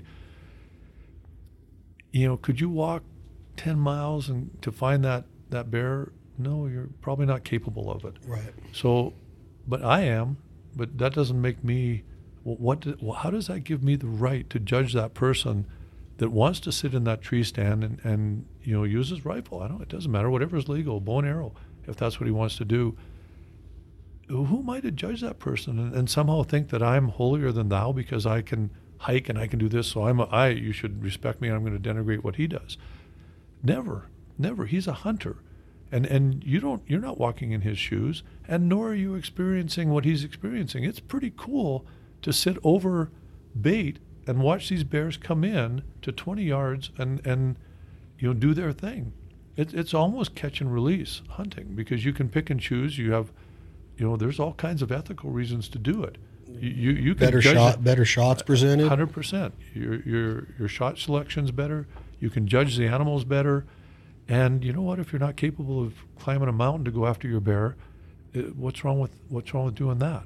So I'm not going to judge that, and nor am I going to put it down because I use bow and arrow and somebody else uses rifle. I'm not going to do that. As long either. as you respect the animal, respect the resource ethically, and you follow, abide by the law, it's okay. Uh, it's not only okay, we should be supporting. We should it. be supporting it. Yeah, we're, we're, Now, we're- do you personally enjoy it? Not just the vision and the experience, but do you are you to a point in your career to where you would would you ever sit over a bay to get in Saskatchewan and harvest your own bear? Have you ever done it, and would you do it again?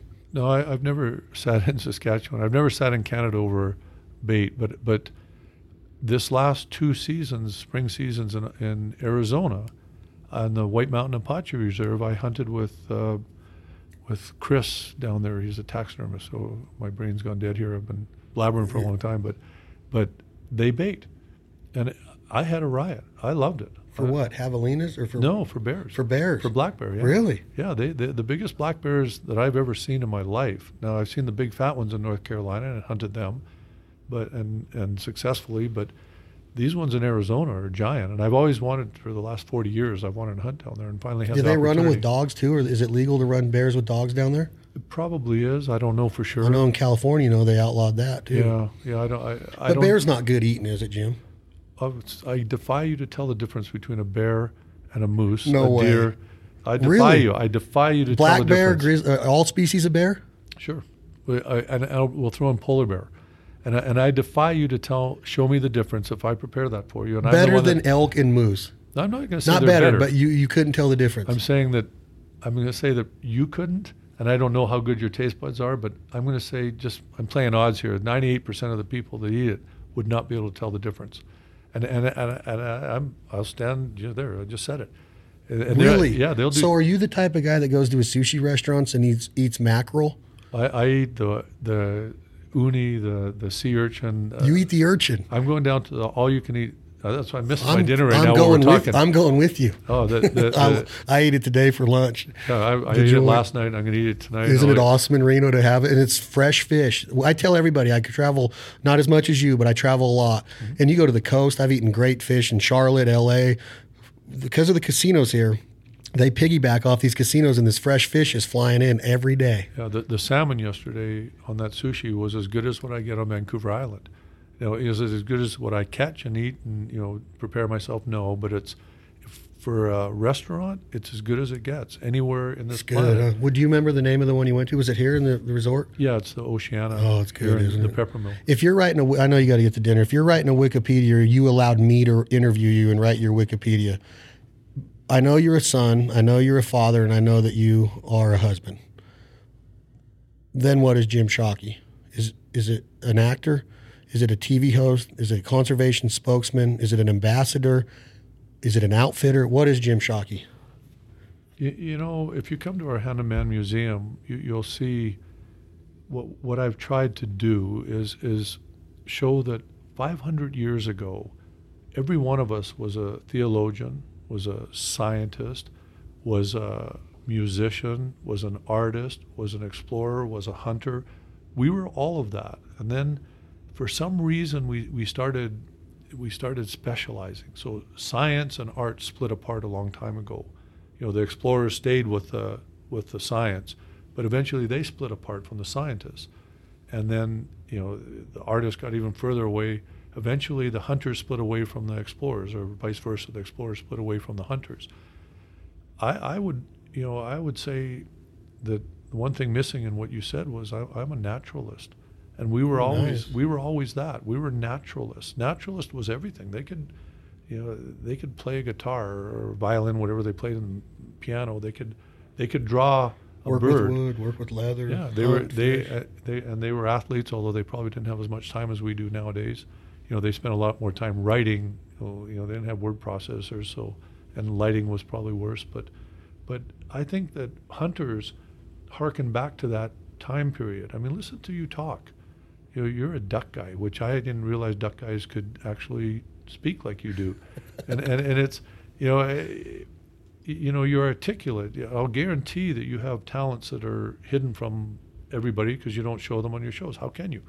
You know you are, and all hunters are what we were originally. We're kind of well-rounded people that have you know, have many facets of our character that the popular press would, would like to ignore. But the fact is, you know, we are we are naturalists. We're I don't want to say Renaissance men and women, but but certainly we have you know uh, we have uh, an understanding of nature and an understanding of who we are and the picture of this world that's a lot bigger that allows us to be tolerant you know, and, and yeah, some of us maybe we can't articulate how we feel, and that's for people like you and people like me to, to okay, we'll be your champion. We'll talk about that. So that's the ambassador part of what you mentioned. Um, I like that you say that you're a naturalist before a hunter or before a outfitter. You make your money and your living in outfitting. Outfitting has opened up many doors. Your TV shows have promoted and, and showcased your outfitting services, probably creating different revenue streams and, and the ability to book people from all over the viewing world. But you're a naturalist. 100%. And that's so cool to hear. And then you compare it to the word Renaissance man, which in history was derived from somebody that was good at a lot of things. He could paint. He can maybe go to Italy and, and, and get involved in space and, and paint in the Sistine Chapel. If you go there and look at the artwork, or you go somewhere and look at the architecture, like just Chicago, if you look at the architecture in Chicago, you're blown away by it. And Renaissance men were looked at as somebody that could do a lot of different things and do it well. I always told my dad, You're a Renaissance man. You can play the piano, you can write a song, you can pick the guitar, you can fix a toilet, you can go kill a mule deer, you can butcher, you can log split, you can do it all. You can work a table saw, you can build a house. I want to be like that. I am self admittingly not because I almost have gotten like, if somebody's better at it than me, I am better at certain things and I'm going to let them do the things they're good at and help me get that stuff done. But I look at my dad and I'm like, my dad would never pay somebody to come cut his lawn. Never.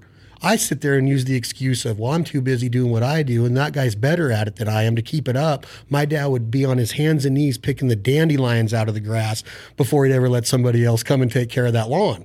I'm not that guy. You know what I'm saying? Those Renaissance men were different, and they. I looked at my dad like you did as my hero, like, man, he can do it all. He yeah, can do it all. Yeah. And, and, and, you know, when you say it, like I don't change the oil on my truck. I'm capable of it. And my dad, you know, he's rolling over right now in his grave, knowing that I hire someone to do that. You know, same as your dad. And but but I think it's, you know, maybe it's uh, common sense man is is more and and and self reliant man is a better way to describe us. You know, we know who we are and what we're capable of, and we're not easily influenced. We you know we're we're we're strong. We're strong, and and and that's you know, I, like I say, if I if I had the Wikipedia thing, that's I, I th- in fact I think if you look me up on Wikipedia, it says I'm a naturalist first and foremost. I like that. It doesn't. But you also are an outfitter, and you've built your livelihood through outfitting. Is that safe to say? yeah, that's who I am. Or is that yeah. fair to say? Yeah, a lot of people think I'm a TV guy. I'm not. TV was a Can you go on a Jim Shockey website and book a hunt in Turkey because you are a voice for that outfitter over there and you make a little bit of a commission off of selling that hunt? Is that how you make your living, or is all of your outfitting done in the rogue territory of the Northwest Territories and British Columbia and all of that part of Canada? yeah. I'm, a, I'm an outfitter up there. That, but I don't I don't book hunts in anywhere else. I'm not a booking agent. Were you ever? We had a company at one time with a fellow that worked for us, Dan Goodenow, and I think he he called it you know Shockey Hunts or something. I like remember that. I remember when I first got into you and, And- became a fan. That's what and, I and he knew. was um, Dan, Dan was that was his baby. He wanted to hunt all over the world, and I I told him I said, listen, you go ahead, use our use our brand. I, I trusted him with it. Use my name and and organize the hunts, and and I actually I said just put the company, you know, one half in uh, Louise's and my name, and one half in the kid's name, and whatever you make, just throw it in there, and and you know it didn't make any real dollars, but he got to travel all over, and you know eventually he um, he suffered from depression and, and Oh. unfortunately took his own life. So we, we haven't since Dan left our our fold, we haven't uh, done that. no, haven't opened it up again, and we we may do that with Ryan and Dave, but they're pretty busy with our opening territories. They're they're a going concern that requires a lot of I want to come up and hunt. I want to come up and do the bear hunt. the Vancouver Island one. I would love it. I would love fun. to try it. How important is military to you? you know, it, it's it's really sad to me that that people, you know, don't don't appreciate what, what our military, armed forces of our countries here in North America have done, and I'm talking Canada and the United States. I don't want to, you know, not talk about Mexico, but I don't know a lot about that. I understand. But but uh, you know, it's their sacrifices that we have the freedoms we have today. World War One, World War Two. Before that, even your guys' Civil War. I mean, they, you know, these people fought and lost their lives, gave their lives, and they still to this day to uphold what these countries stand for. And and uh, I, I think we should all do what we can, and that's still never enough to to thank our members of the armed forces for what they've done. And how awesome! And I'm going back to what we talked about before: is you were able to give back to your dad. You're able to give back to conservation. You're a great voice for this lifestyle and this culture and this blessing to be a hunter because it is no way, shape, or form. I've always stressed this in my years of doing what I've done is that we're not entitled to this. There's no law that says you can hunt. We have the right under our Constitution to bear arms with the Second Amendment, but this is a privilege and a blessing to be able to be a hunter. So it's it could very easily be a hunter that gets that privilege revoked for some people someday. And we got to be smarter and we got to make the right decisions and stay ethical and believe in our morals and and understand that entitlement is what can bring something down in a hurry, but you are able to give back to the military in a way because you don't have a sense of entitlement.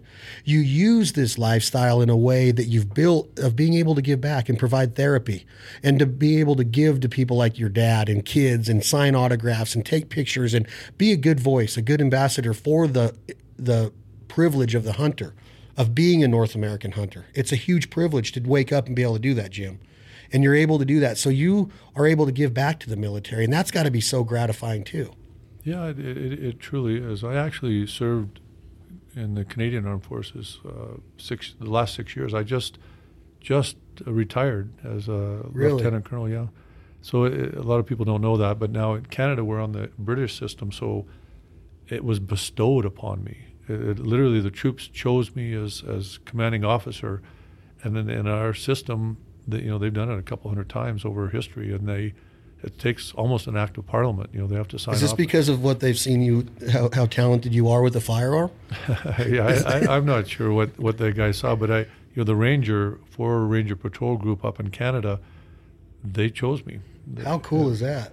Wow, it's a huge honor. I mean, What an and honor. it's something that, that I never got to Six serve my country as a as a fighting member of the armed forces, but I, you know, I gave back what I could in the way that I could, and, and thankfully was given the opportunity to be able to do that. But but you know that pales in comparison to the guys that went out there and, and fought I on agree. the front lines. It's you know you do, but again, like I say, you you you, do what you can to give back, but it's never enough. And I, and I always that's my mantra when it comes to the armed forces. You know, I try to raise as much money as I can for them every opportunity I, I can for them. And they recognize it. And if you ask the guy, and I've done it when I've taken soldiers, and we're going to talk about this and end it on this, is that if Jim Shockey asked one of the warriors that you hunt with or that you support, do you ever look down at me for not serving, not going overseas, not fighting in theater and battle? They're going to look at you and go, no, you're giving back. You're a warrior for what you do for the military now. That's what they've told me to my face. I ask them, what do you, what's it feel like when your boots hit American soil, North American soil again, whether you're in Canadian armed forces or American? What does it feel like? And they're just, I want to be in the woods. I want to see my family. I want to kiss my wife. I want to hug my kids, and I want to go hunting. And hunting provides that therapeutic release that these guys can get in a duck blind or put their back up against a tree in a turkey woods or stand in a tree blind for a whitetail or be up in Saskatchewan and wait for one to come out of the bush. It's that's what hunting is. And what you do with the Freedom Hunters and Mr. Anthony Pace, and being able to do what you're doing next month in South Carolina of the Jim Shockey Classic, a golf tournament with your name on it. Your name is on this thing that people are spending their hard-earned money to put buy a foursome, I assume, and go compete for the day and meet Jim Shockey and have an auction, probably silent and live, and listen to a band and have a cold beer and enjoy the warm weather in March of South Carolina. And those proceeds go back to the Freedom Hunters that get our veterans, our active duty members and veterans back in the woods. They provide hunting and fishing excursions to get them back in the woods and let that therapy take place because that's what they need. So you have your name on an event that that you get to give back again now in your career in your 60s in America. You're giving back to the military in a big way. As I said, I, I you know I always try and do what I can, but it's never enough. So I, I appreciate that, and it's you know uh, my intention is to make that tournament bigger and bigger and, and raise more and more money for the veterans. Uh, you know, I, I, I don't know how many more years I have in me, but as long as I'm breathing, I'm going to be doing that. And, That's so and, awesome. And, and, you know, at the end, it, it, it adds up. But it, as I said, it's never enough. It's uh, Anthony Pace is a successful American. He makes a good living, and he volunteers his time and starts the Freedom Hunters because he sees a need for what we're talking about. You talk about, you know, getting activated and getting something going. The Freedom Hunters, I, I don't know how many hunts we've hosted now, but I've got to meet so many people that would never have the opportunity. They wouldn't even know the first move to make to do what Anthony gives to them. And now you get to work hand in hand with the Freedom Hunters and what Anthony Pace and his entire organization at Freedom Hunters is doing. And I just think that it's like what you did for your dad and what you did with your family and all of that. Now you get to have more icing on that Jim Shockey cake. And I know you only, you wish you could do more. But Jim, you can't do everything. You're you haven't you're dedicating your time, you're sacrificing time away from your family, you're getting sponsors involved, you're playing you're out there hosting these guys, talking to them, more than anything telling them thanks for what they do, which is all we really can do is it, you know as as a citizen is say thank you and respect them. And now you're going above and beyond even more and saying, "Hey, let's do this. My name's on it. Let's do it." And now you're saying you'll do it until you can't walk or until the day you die it's pretty cool. Yeah, that, that's. Uh, I, am very proud of Anthony and Freedom Hunters. You, you, someday when you get him on air, ask him how that started. It'll be. It's a pretty interesting story. The. Uh, so, I, like I say, I've got a very close personal relationship with Freedom Hunters from from the very beginning, and I. Uh, I'm proud of Anthony how how he's how he's taken that and, and run with it and, and created what he's created and the good that he's done for these families of the armed forces, the men and women and their families. Uh, it, you know, along with, of course, everybody like yourself that's that's taking them hunting. It's uh, on these hunting trips. It's and, and I mean, how many people? Yeah, everybody looking in from the outside has no idea how much effort and time oh and gosh. sacrifice it takes for people to volunteer to do this it's to amazing. make it happen. But it, but you know what? again, you, you, do what you can, but it's never enough. And every one of us that's involved with Anthony and Freedom Hunters and our Jim Shockey Classic, I hate talking third person, but the hey, uh, it's something to be proud of. Yeah, well, I'm proud of everybody that's that's put it together and that makes it a success, and and the people that attend. We I just signed up uh, the Shelby American guys, so I think we're we're hopefully going to have uh, a couple of their Black Ops, the Tuscany group that customizes all the Fords we'll have some of those on the the hole in one holes. I, I just wish I could you know buy a ticket and I'll buy a ticket. I may not be able to. Anthony sent me that. Yeah, the, they take care. Okay. It says Chad.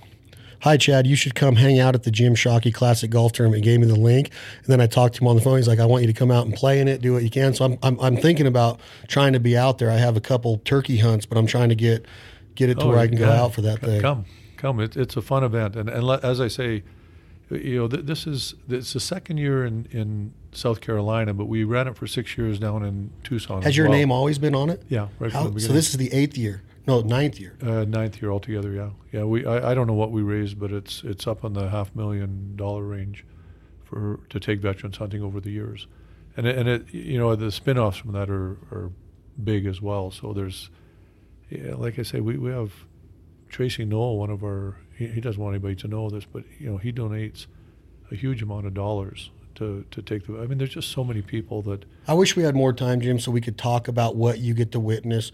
We work with the Freedom Hunters at the Benelli Invitational up in Maryland every September. And I've always told Anthony, whenever you need us, please call on us, lean on us to take a hunt. I've met guys that were SEAL Team 6, SEAL Team 4, took shrapnel on the left side of the brain, have no short term memory.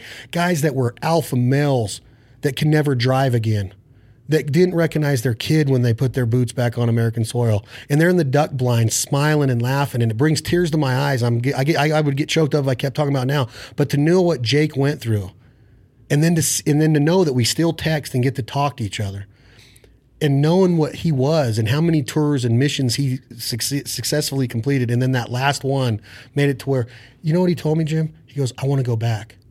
They all say that. Even though he's got shrapnel, he can't even, he has no short term memory. He goes, I got to be back. My brothers are over there. It's a different mentality. Not everybody's cut from that fabric. They're not, they're not, you know what I'm saying? It's not, they they were put on earth to do that. They're there for a reason and they, and they do it with pride and dignity. And it's just, it's cool to see that you can nine years put your name on the Jim Shockey Classic, March 22nd, 23rd at the Wild Dunes Resort in Isle of Palm, South Carolina, March 22nd and 23rd.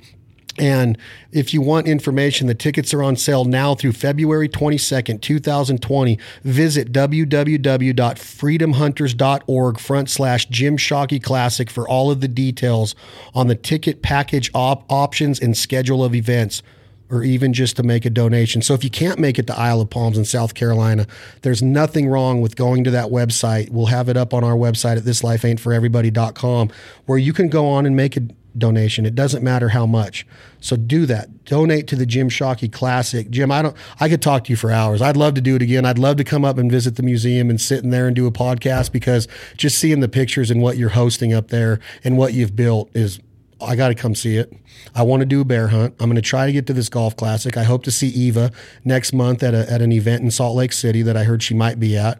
What you've done is awesome, my man. I'm, I'm honored and humbled to be able to sit down with you, and thank you for sitting down with myself. Oh, that's it's my my pleasure, and I, I have to say I'm I'm pretty darn impressed with duck hunters. I mean, I didn't know a lot of you know serious serious duck hunters like yourself, but uh, it's impressive. This is uh, questions, you know, how articulate you are and passionate about what we love, the outdoors, this this lifestyle that we love, and and uh, so you know it's it's been an honor for me, and and it's been a great great pleasure, and you're welcome up to our Hand of Man Museum up in Vancouver Island anytime. I'm coming. I promise you. I'm going to bring my daughter up and walk it, and I just, I mean, that's just the, the just so cool to see what you've done. If people look it up, they can see it on your Instagram at Jim Shockey.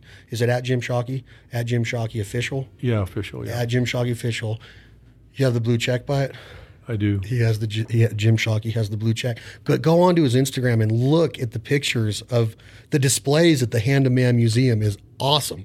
Um, from I I don't even want to get into it because it's just like I have a pretty cool man cave, and then I look at that and I'm like, dang it, man, look at this deal. Like it's that's it's pretty cool what you've brought in there. Well, it's it's for the public. I mean, you can't keep any everything. I had the the incredible life of, of collecting these things, but they're not mine. I'm a steward of these cultural artifacts and you know the animals and whatnot, the woolly mammoth skeletons, stuff like that. That's that's for the that's for everybody to enjoy. So that's why I did the museum. It's donation only, and it's uh, not one penny of government funding. In How do you donate to it? You, well, most people just when they come in, they uh, do, is there a website that you can go to to help no, out? it's not, not that kind of donation. so you just come in and you can Yeah. leave a donation. yeah. And it's, it's, entrance entrance fee. it's an entry fee donation. Yeah, and I, I did cool. that because, and I'll, and I'll continue to do that as long as I possibly can. uh, because I, I didn't have money, as I said, when I grew up. And if there would have been a museum like that, I would have lived there. I, I would have been all over the, the curator and tell me this, tell me that. I want to do. Can I help? Can I? Being a naturalist. Yeah, but if I if I would have had to pay five dollars, one dollar, whatever it was, I never got in. No, no, and and it's awesome. Yeah, so so I just figured there's one little one of me out there somewhere that doesn't oh, have a lot of money. That, there's more than one. Well, we're seeing that the museum now. We're getting over a thousand visitors a month, and, and it's uh, out of the way, and and the response has been over so the moon. Cool. You see these kids, these classrooms come through, and and you know there's one little guy there that, you know, it's not socially acceptable in his classroom because of his teacher or whatever, that that you know, but he wants to hunt, but he doesn't want to talk about it, or doesn't know how to, you know, do it, and then suddenly he sees a place where the you know the guy that did it and, and the people that are involved and it's a whole world that he's actually part of. It, it, you know that'll make a difference in his life and, and that's what that museum's for. It's a, it's a man cave but it's not my man cave it's everyone's man cave and that, that's the only difference between what I have and what, what you do with yours and, and I wish more more people would would do what we've done and because it's made a huge difference about the perception of hunting and hunters uh, in an area that's really left far left wing, Green member of parliament, Green Party member of parliament. So, and we don't get complaints. You know, one in, one in 500, and that's fair enough. They're they're just avowed animal rights people that you know they're never going to be happy with anything that's dead. Sorry, you know, even this table is wood that we're sitting at, and they wouldn't be happy with that. So you just you never make them happy.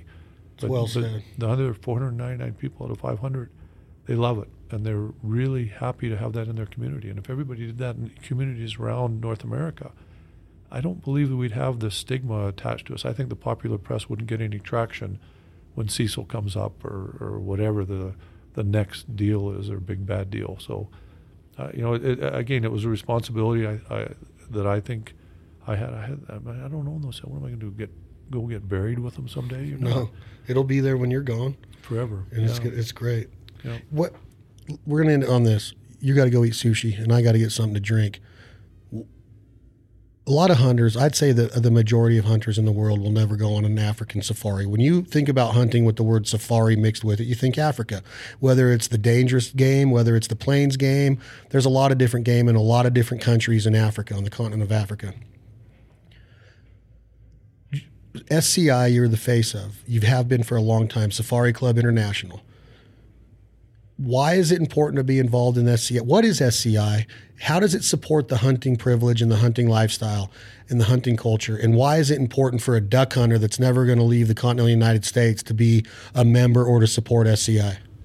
Uh, you know, if you've watched my show Hunting Adventures over the last 17 years that it's been on the air on Outdoor Channel, that's been the one continuous message from day one. On the very first episode to the very last episode is – if you're a hunter, you should be a member of SCI because they do more work than any organization to protect our rights to hunt and rights, you know, our, our privilege to hunt, not only here in North America, but around the world. And in doing so, they're protecting the wildlife.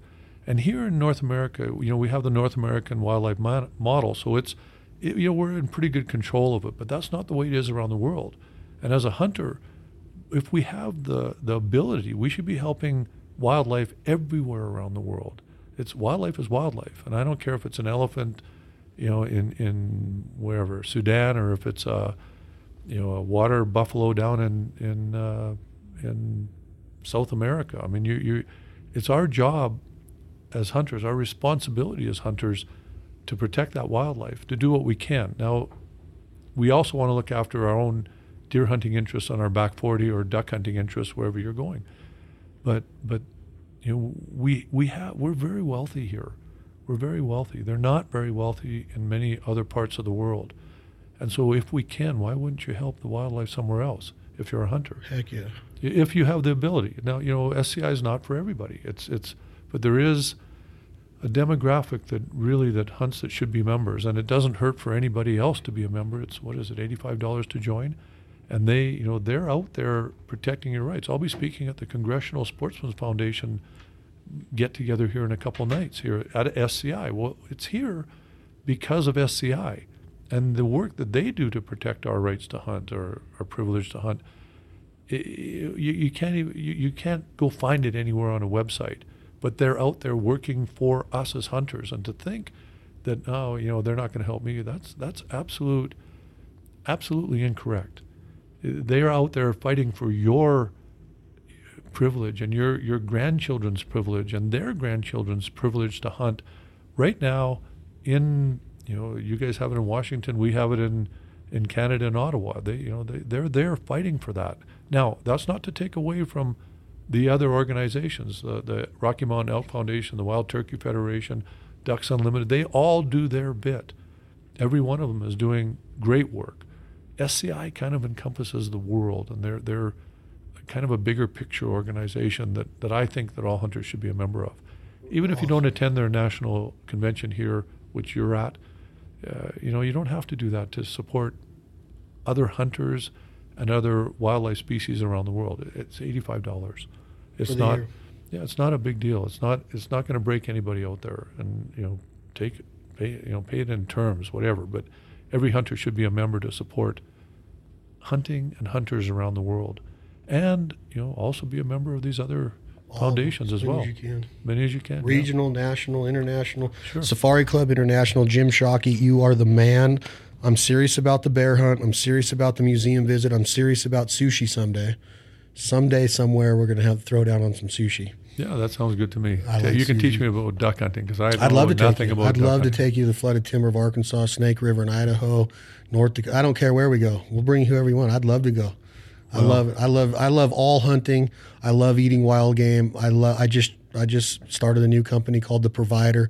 We're going to release five cookbooks over the next 5 years with a 3-day workshop where we're going to bring it around the country and talk about how to conceal, how to scout, how to how to how to blow a duck call, how to and then there's going to be dog training and dog work and then the third part of the 3-day workshop is is Traeger and how to how to process and butcher wild game and get all the meat off the bone and be a provider and live off the land and provide that bounty for your family and friends or the homeless or feed the hungry or whoever it might be. So I just I love the lifestyle. I love what you do for it. I think that it's an honor you know to be in the same room as you to learn what you're doing and the way that you describe your career and your family and what Eve is doing and what SCI is doing and what the Freedom Hunters and Mr. Anthony Pace are doing. Kudos to you. I love it. Congratulations on a great career, and I know it's going to keep going. Well, I appreciate that. I'm, I'm humbled to hear that. Jim Shockey, everybody, find him at Jim Shockey Official on Instagram. His TV shows, Jim Shockey's Hunting Adventures, and Uncharted, the Yukon on Outdoor Channel. He is the face of the outdoors, in my opinion. He is a, a he's a, he's just awesome. So check him out. This has been another episode of This Life Ain't for Everybody. Thank you guys so much. It's humbling to see the growth of the podcast. Please tell a friend. Please subscribe. Leave us a rating and review. New episodes of The Fowl Life are airing right now exclusively on the Outdoor Channel. And you can find our new duck calls at jargongamecalls.com. Tom, please go ahead and hit that button. Play Leith Lofton. What you going to do when the money's all gone? Unless Jim lets me play Howl with me. You're going out of this. absolutely welcome. We're going to be playing Howl with me. Tom, thank you guys very much. Kinda like the man in the moon. Have a dark side and two faces too.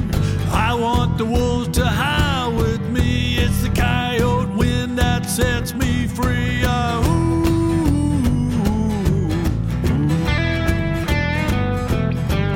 ah,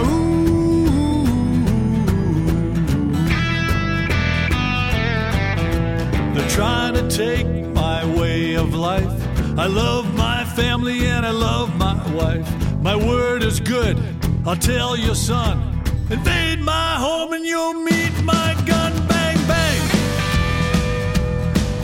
Bang, bang, bang, bang. Bang, bang. Bang, bang, bang, bang. I wanna be in charge of the boom. Attack my country and face your doom. There won't be any rules to engage, cause I'm a coming for you to make you pay. Boom, boom.